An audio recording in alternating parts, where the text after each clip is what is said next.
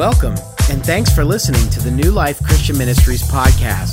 If you'd like more information about New Life or for more podcasts and other media, go to newlifexn.org. Well, good morning. And it's, it's really just been, that was just awesome worship, wasn't it? Man, that, wow, that's just great. Hey, uh, today's the last day of our series, Wise and Careful Living. We've been in this series for seven weeks, and today's the last day, and I'm very, very excited about this message. I think it's going to be a great and very powerful message. But before we dive into the message today, I want to introduce you to somebody very important. I'm going to ask Pastor Jane to come on up here. Uh, this is Pastor Jane right here. Everybody say hi to Pastor Jane. Pastor Jane is our brand new just come on staff this week, pastoral care pastor. And so we're really excited to have her here with us.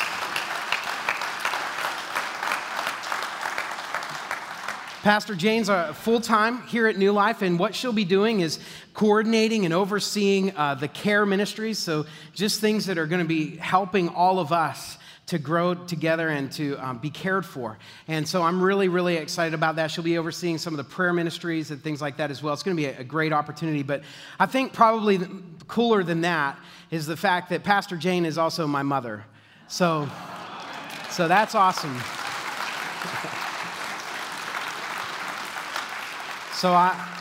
I think we'll be serving together for quite a while. And uh, last night I said, till you retire or die. So that's a pretty awesome thing. And then she said, You might be burying me here. So that'd be kind of nice. So thanks, Mom. So that's a really exciting and awesome thing to be celebrating together. Well, this series has just been very, very powerful and very good. And uh, what we've learned through this series is that wise people follow a pattern of certain pattern of belief and behavior that maximizes their life, while fools simply waste their lives. And each one of these messages has built on the one before it, and it's just been so good that we took Ephesians chapter 5, verses 15 through 21, and we spent one week on each verse. And if you missed a week, I want to encourage you to hop online to newlifexn.org and watch the videos because it's just so amazing, practical, and helpful ways that we live out the faith that God has given to us and the way that we are lights to the world in living wise and careful lives. Now, a couple of weeks ago, we did a, a, message on right worship, and I want to just mention something briefly about that message because I shared that message, and in that message, I, I focused on Ephesians chapter 5, verses 19, which, verse 19, which says, Sing uh, hymns, songs, and spiritual songs among yourselves. Um, and make music to the Lord in your hearts. And we talked about what is the right way to worship. And we broke it down into two sections. The first section was we have to determine who or what deserves our worship. And the second section was how do we worship? How does the Bible say is the right way to express our worship? And in the first section, the question, who or what deserves our worship, I made a very important statement that I want to clarify maybe a little bit further. And here's what it said We all worship something or someone, we serve what we worship. In fact, the best way to know what, you, what or who you worship is to examine on what or whom you spend most of your time, money, and energy. Now, during the week, that week, after I made that statement in the message, somebody came into my office. They were here serving in the building, and they popped their head in and, and made a, a joking statement. And they said, You know, I realized after you said, You know, what do I spend my time, my money, my energy on? I spend an awful lot of time, money, and energy on buying food at the store and bringing it home and preparing it for my family you know? And we laugh together because it's kind of funny it's true. I mean my mom uh, and dad had eight kids so i totally understand that. And, and then she said this do you think that's a god in my life? And uh, we still laughed and kind of you know left it at that. But nonetheless it got me thinking because i think we need to clarify it just a little bit more in fact it kind of begs the question does the pursuit of something like providing for a family which requires a lot of time money and energy become an object of worship in our life? And my answer to that question, I believe biblically, is no, not necessarily. Not necessarily. Now remember, that week we talked about what worship was, and I gave this definition.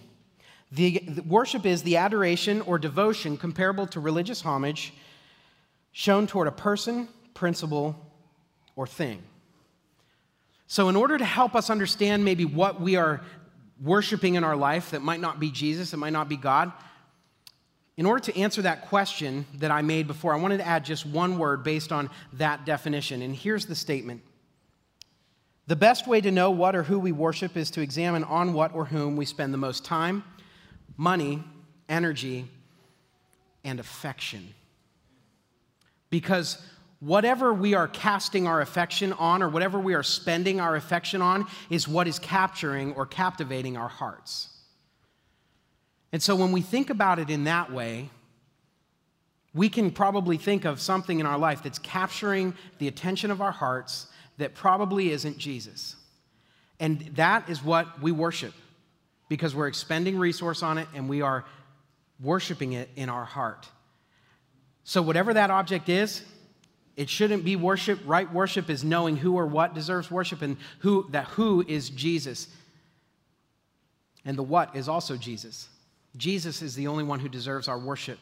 And uh, so you can catch the rest of that message, but I thought I would just clarify that a little bit further because I think it needed a little bit of clarification. So today, we're going to jump into Ephesians 5, and we're going to read all of 15 through 21, but we're going to come back to verse 21 and focus on that today. So if you have a Bible, I would encourage you get it out and turn to Ephesians chapter 5. It's in the right half section of your Bible.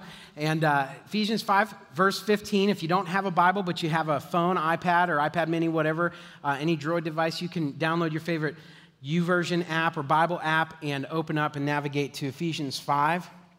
And I would encourage you to read along with us. It'll be on the screen as well. Ephesians 5, verse 15. Here's what it says So be careful how you live. Don't live like fools, but like those who are wise. Make the most of every opportunity in these evil days. Don't act thoughtlessly, but understand what the Lord wants you to do. Don't be drunk with wine, because that will ruin your life. Instead, be filled with the Holy Spirit, singing psalms and hymns and spiritual songs among yourselves, and making music to the Lord in your hearts. And give thanks to everything, for everything, to God the Father in the name of our Lord Jesus Christ. And further submit to one another out of reverence for Christ. Let's pray. Heavenly Father, we love your word. God, it is a light and a lamp unto our path. It is useful for teaching us and correcting us, rebuking us, and training us in righteousness, that we might experience the life that you have for us here and now and forever. And so today, God, I pray that your Holy Spirit will shine light in our hearts, that will show us the truth of your word. God, I thank you that we have it and that we can study it together. And I pray you would teach us and change us and transform us now through the hearing of your word in Jesus' name. Amen. So our focus verse today is Ephesians 5:21 says this, and further submit to one another out of reverence for Christ. Now our take-home point is, is very clear. The wise put others before themselves, and fools always put themselves first. Now, today we're going to be focusing on something that all of us experience, and that is relationships with other people. Right? We all have relationships with other people, don't we? And a lot of times those relationships get screwed up pretty bad. Sometimes they're great, sometimes they're bad, sometimes they're okay, but we all deal with relationships. And today what we're going to see is that the Paul, when he was writing Ephesians 5:21, had a specific way in mind for us to have our relationships with each other. So there's a specific way we, we're to live that out together. And Paul made it clear. And in fact, the, the message title today comes from a deep conviction that, which we'll see through the message, we need to, in fact, go low in order to have wise, God centered relationships. In fact, when we're done with this message today, we're going to learn how to develop and, and sustain good, God centered, wise relationships. And it comes when we have a deep, all satisfying relationship with God.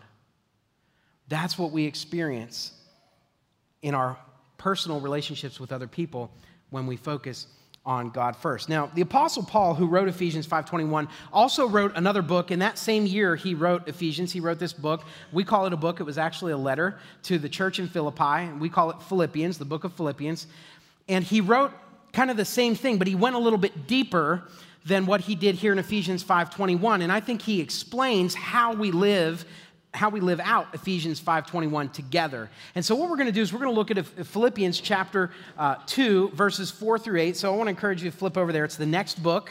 You can go Galatians, Ephesians, Philippians, chapter 2.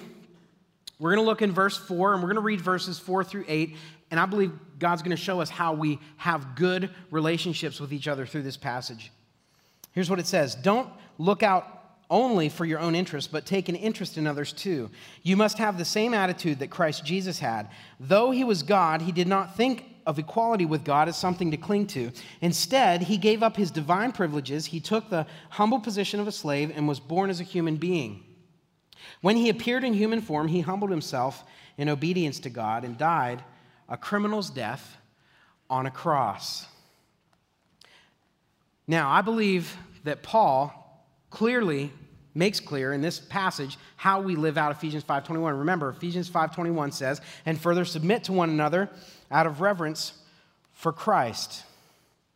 I think Paul makes really clear here in, in the first part of Philippians chapter 2 that if we want to have wise, God centered relationships, then we can't have a me centered relationship. We have to have others centered relationship. And that's what Paul kind of says here in verse 4. Don't look out only for your own interests, but take an interest in others too.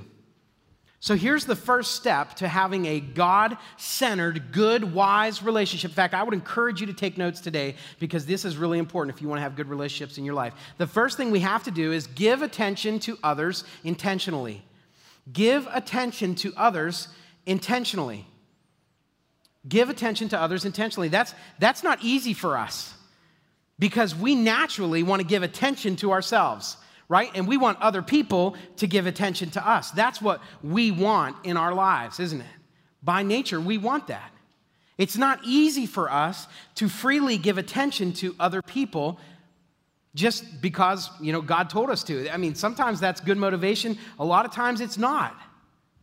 We have to learn how to give attention to others intentionally. That's why the word intentionally is there. In fact, Jesus knew that this was going to be an issue. And when he was asked one time, Hey, Jesus, what is the most important commandment that God ever gave human beings? Here's what Jesus said Jesus replied, You must love the Lord your God with all of your heart, all of your soul, and all of your mind. This is the first and greatest commandment. A second is equally important love your neighbor as yourself. The entire law and all the demands of the prophets are based on these two commandments. You see, Jesus knew something about us when he gave his answer there. He knew that we all struggled with one thing. Now, we all struggle with several things, but he knew that everybody struggled with this one very important thing, and that thing is known as selfishness. Now, selfishness is a side effect of sin. When Adam and Eve, who were the first people God ever created, decided that they weren't going to obey God, they broke God's law and they sinned. And when they sinned, that sin was then transferred to us. And so when we are born, we're born into a sinful nature. And a side effect of that sinful nature is selfishness.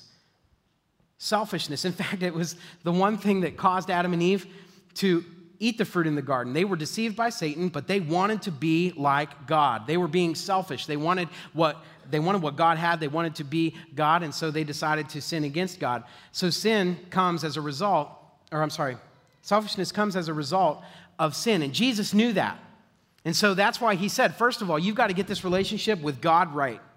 That's got to be the first thing. And then when you deal with other people, you have to deal with other people the way that you deal with yourself.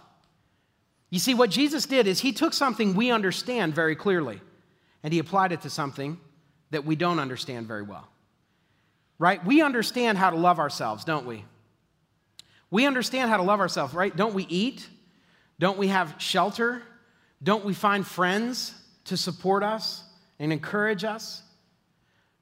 Don't we take care of, of the things that we want in our lives, the, thing, the things that even we need? We take care of ourselves. And Jesus, what he says is listen, the way that you love yourself there, you need to also love other people, those around you, your neighbor, and I've, I've heard a lot of people say, well, well, then, who is your neighbor? And the answer is pretty easy anybody that you're around. Okay? Anybody that you're around. Those are the per- people that you're supposed to love the way that you and I love ourselves. You see, Jesus knew that that was going to be really hard, right? We have to love God with everything that we are. And as a result of that relationship, it will overflow into our other relationships. The way that we love ourselves, we need to also love others. So the first part is to give attention to others intentionally. Then the second part, the way that we do that is by obtaining and maintaining the attitude of Jesus. This is the only way we will ever give attention to, other, to others intentionally, is if we obtain and maintain the attitude of Jesus. Look what the Apostle Paul said. He said, You must have the same attitude that Christ Jesus had. You must have the same attitude that Christ Jesus had. So, so how do we get Jesus' attitude? Because Jesus, Jesus gave it all up to come here, to be one of us, to die for us. How do we get that attitude into our lives? And I believe that Jesus gives us the clearest answer to that question. He said this in John chapter 15, verse 4 Remain in me, and I will remain in you. For a branch cannot produce fruit if it is severed from the vine, and you cannot be fruitful unless you remain in me. You see, if we want to be putting others first daily and intentionally, we have to spend time with Jesus because it won't be easy for us. It won't be natural for us to want to give attention to others intentionally. And the only way that we can do that daily is by spending time with Jesus and having Him remind us that we need to bless other people, that we are agents of blessing to other people. So, if we, uh, if we want to give up or give attention to others intentionally by obtaining and maintaining the attitude of Jesus, we do that with number three, step number three, by living like Jesus. The Apostle Paul said, though he was God, he did not think of equality with God as something to cling to. Instead, he gave up his divine privileges. He took the humble position of a slave and was born as a human being. You see, if we want to give attention to others intentionally by obtaining and maintaining the, the attitude of Jesus, we have to do it the way Jesus did it. How did Jesus do it? Well, Jesus went low. Jesus went low. He went the lowest any person could ever go in order to serve us. Jesus was God. He had all the perks of being God. He had heaven. He could go anywhere he wanted to go. And he gave all of that up and came down to earth, was born of a virgin, and he was made, he was, he was given into a human body. And you see what Paul says? He uses a very important word here. He says, He took the humble position of a slave. How do we serve others? We serve them by kind of acting like slaves for them, right? We don't like that, right? We want people to act like slaves for us. We don't want to act like slaves for other people. But what did Jesus do for us? He took the humble position of a slave to serve us. That's what Jesus did, and that's the way we need to do it. Jesus went low. We also need to go low. You see, Jesus came here and lived the life we couldn't live, and he died an excruciating death on the cross for us. And I believe Paul wrote these words down so that we would understand how we are to live out our daily relationships with each other by going low. Because Jesus calls us to live the same as him. So, giving attention to others intentionally by obtaining and maintaining the attitude of Jesus through living like Jesus comes as we live in obedience to him. That's step number four obey Jesus. Here's what the Apostle Paul said When he appeared in human form, he humbled himself in obedience to God. So obey Jesus. Obey Jesus. Je- obeying Jesus means that we actually do what he said to do, just as he did, as he was told by his Father. So we're actually following Jesus in his obedience. We're, we're following him, and, and this is so powerful and important for us. Because Jesus said this in John chapter 15, verses 10 and 11 When you obey my commandments, you remain in my love, just as I obey my Father's commandments and remain in his love. I have told you these things so that you will be filled with my joy. Yes, your joy will overflow. Now, it's, it's interesting here that obedience is linked to joy, isn't it? Because when we think of obedience, oftentimes we think of earthly discipline, right? I, I have three kids, and I tell them all the time listen, stop doing that. Don't do that. You're going to hurt yourself. That's stupid. Don't do that. Don't touch this, okay? How many times have I told you that? Knock it off, right? And, and I expect them to obey because I'm their father and I'm giving them discipline. And you see, that's, that's all well and good, and that, you know, I want them to obey and I want them to listen, but I do it because I care for them. But you see, sometimes in our lives that gets screwed up because of sin. And so we think that obedience is kind of this hard, you know, nasty thing that we have to endure if we want to get something. But obedience in the kingdom of God actually leads to blessing. Jesus said, If you obey my commands, you will remain in my love, just as I've remained in my Father's love, and the result of that is your joy will overflow because when we obey Jesus, Jesus fills us up. And here's the key part, and this is how this connects to all our other relationships. Because when we obey Jesus, when we get in line with Him, He fills us up with joy so much that we overflow to everybody else. You see how that works? Jesus fills us up, and then it overflows into all of our other relationships. So, obeying Jesus and living like Jesus actually blesses other people because God works through us to bless others. That's so important. And it's interesting to me that Jesus actually spent a lot of time teaching us how to bless other people and how to act rightly against one another and to one another. In fact, his most famous sermon, the Sermon on the Mount, which you can find in Matthew chapter 5 through 7, you can read about that. In that, in that passage of scripture where he is giving this most famous sermon, he actually spends a lot of time not talking about our relationship with God, but our relationship with other people. He talks about divorce, he talks about anger, he talks about judging, he talks about lust, he talks about making vows. He talks about a lot of things, and you see, because he's concerned with how we deal with each other. And so when we obey him in those ways, we will actually be acting rightly towards each other, and we will be blessing each other through that. So we have to obey Jesus. And then the last step is this if we want to experience wise, God centered relationships, here it is. We need to worship Jesus. Worship Jesus, okay? Now, here's the thing you can't have God centered relationships, and I can't have God centered relationships if Jesus isn't at the center, right? So none of this actually makes sense unless we get this part right first. And I realized I probably should have put this at the beginning, but I intentionally put it at the end because I believe that there are some of us here today who, for the very first time, need to make this decision that our relationships in our life are just jacked up. They're screwed up, they're messed up, and it's because our relationship with God is either non existent or very bad. You see, we have to worship Jesus first. That's where it starts if we want to have wise, God centered relationships. And so this morning, I want to give you an opportunity to make a decision and a commitment because here's what Paul said and, and died a criminal's death on a cross. You see, Jesus gave it all up, came here as a human being, lived a perfect life for us, died on the cross for us, was raised back to life three days later for us, overcame sin and death forever for us, offers us his life in exchange for ours. And 2 Corinthians 5:17 says, if anyone is in Christ, he is a new creation.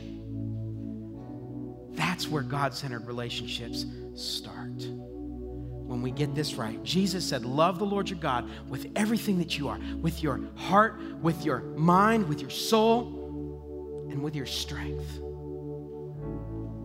And once you get that right, and once you start living like Jesus and obeying Jesus, He'll fill you up, and joy will pour out into all your other relationships. And instead of struggling, you'll be blessing so today, if for the first time you want to say yes to Jesus, yes, I believe that you died for my sins. I believe that God raised you back to life. I believe that you now give me your life and I accept it freely by believing in you. If that's you today, I want to pray with you right now. So I'm going to ask you to close your eyes, everyone, bow your heads, and I am just want to pray for you. And then I want to pray for everybody else who maybe has trusted Jesus, but maybe lost their focus on Him. Maybe we're worshiping something else instead of Him. Jesus said, I have told you these things that you may be filled with my joy. Yes, your joy will overflow. If you want that today, right now, I want to pray for you to trust Jesus for the first time. Let's pray. Heavenly Father, I pray that you would come into this place and call people to yourself. If you'd like to pray right now to accept Jesus, I, I want you to repeat after me in your heart. You don't have to say this out loud, just in your heart. Lord Jesus, I trust you. I believe that you came here, lived a perfect, sinless life for me. You died on the cross for me. God raised you back to life three days later. And I trust you that you are giving me your life as I believe in you, that you are taking my sinful life away and giving me your perfect life, that I might be restored back into a perfect relationship with you.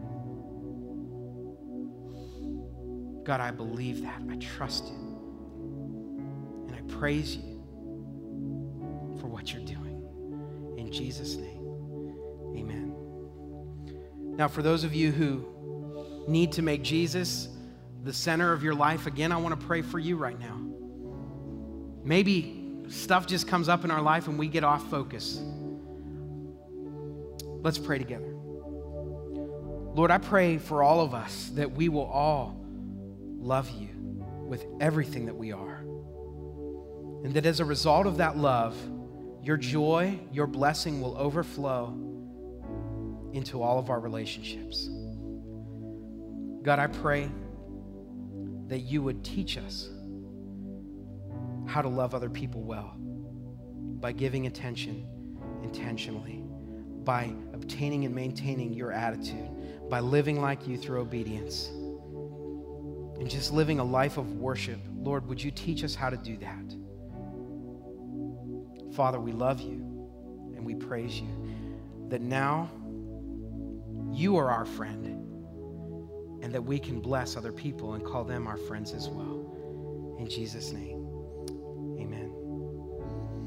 The book of Proverbs in the Bible says, One who has unreliable friends soon comes to ruin, but there is a friend who sticks closer than a brother. And Jesus himself said, I no longer call you servants because servants, a servant does not know his master's business. Instead, I have called you friends. For everything that I learned from my Father, I've made known to you. So if you have trusted Jesus today, I want you to know something. If you've trusted Jesus at any point in your life, you need to know this God is your friend. He doesn't want to smash you, He's not mad at you, He loves you. He is your friend. And because He's your friend, He can teach us and pour through us to be good friends to other people. That's what this message was all about. Wise, God centered relationships come from an all satisfying, all consuming relationship with our Heavenly Father through Jesus. We become agents of grace and blessing. In fact, if you wrote down all of those points, there were five of them, if you wrote them all down, the first letter of each one of the points spells go low. Go low because Jesus went low. When you don't feel like going low, go low. When it doesn't feel good, when it hurts, when it's going to cost us, go low. Bless other people. Go low for them. Build them up. Lift them up. And let God build you up and lift you up as you do that. Here's the commitment for today I will go low at every opportunity God gives me this week. When we seek to go low, the world will notice. People will say, Man, there's, wow, do you see what they're, they're giving sacrificially to help this person? Man, they, they must really love them. I got to figure out what that's about. See, the world doesn't understand it the way we understand it. We go low because Jesus went low. We don't go low for ourselves, we go low to glorify God. In our own natural state, we seek our own pleasure and glory, but Jesus teaches us to seek God's pleasure and glory. So let us do that this week.